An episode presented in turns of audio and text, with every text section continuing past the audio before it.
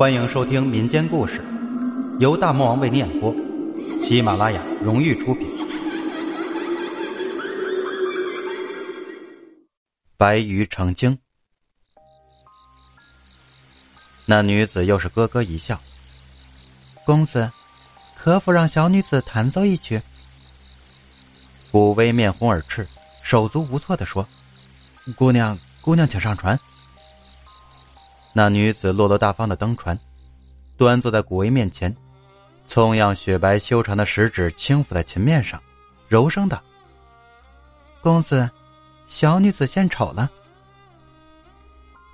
琴声初起，仿若山泉初见，古幽清越。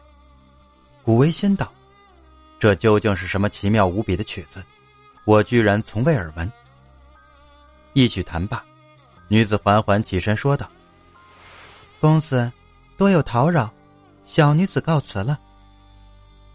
古威呆呆的望着他，转身下船，仪态万方的消失在朦胧夜色之中。当晚，那女子的面容身姿在他梦里如诗如雪。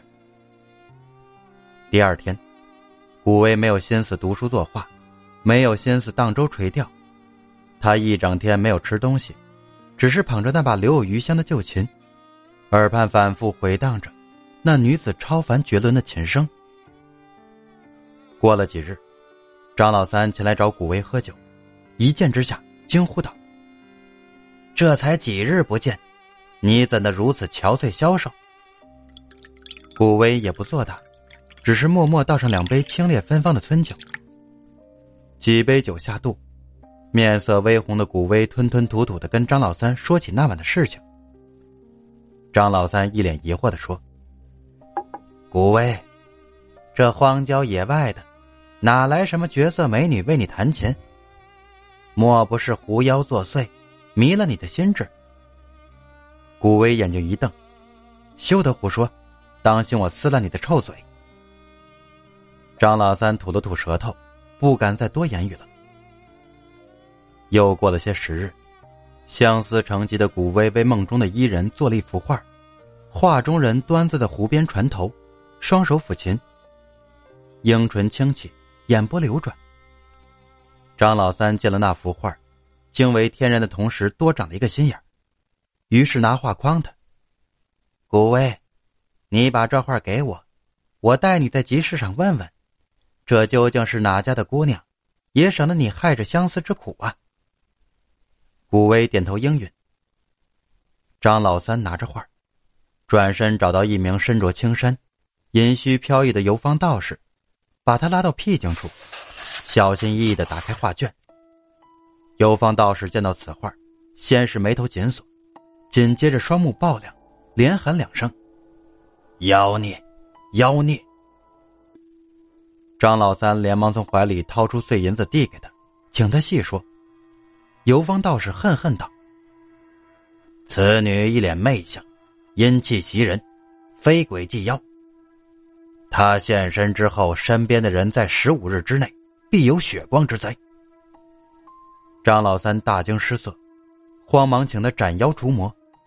游方道士说：“这个容易，你只需将鹅血泼在其头上，定可令他现出原形。”然后将老酒倒在其原型身上，必能治其死命。张老三急道：“我怎么知道这妖孽几时现身呀？”游方道士闭上眼睛，掐指一算，就在今晚三更时分，方向西南。西南方向，不就是古威所在的方向吗？张老三心头咯噔一下，连连点头称谢。之后，他在集市上买了一包新鲜的鹅血，一坛老酒，心事重重的回到古威的船上。晚上，张老三和古威在船头对饮。三更时分，画中的女子果然准时出现在湖边。他登上船头，冲着古威嫣然一笑：“公子，别来无恙啊！”古威惊喜交加：“你可来了？”话音刚落。坐在古威身旁的张老三霍得起身，飞快的从怀中掏出一包鹅血，双手高高举起，以迅雷不及掩耳之势狠狠砸向那女子，同时大吼一声：“妖孽，看招！”女子猝不及防，面部被鹅血砸了个正着，满头鲜血淋淋的她啊呀一声惨叫，倒在船头，挣扎几下现出原形，竟是一条身形修长的白鱼。说时迟，那时快，张老三转身抱起桌案上的一坛老酒，痛下杀手。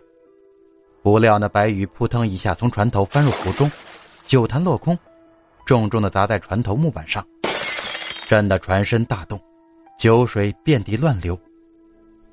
此击不中，张老三顿时面如死灰，一屁股瘫坐在船头，冷汗如雨。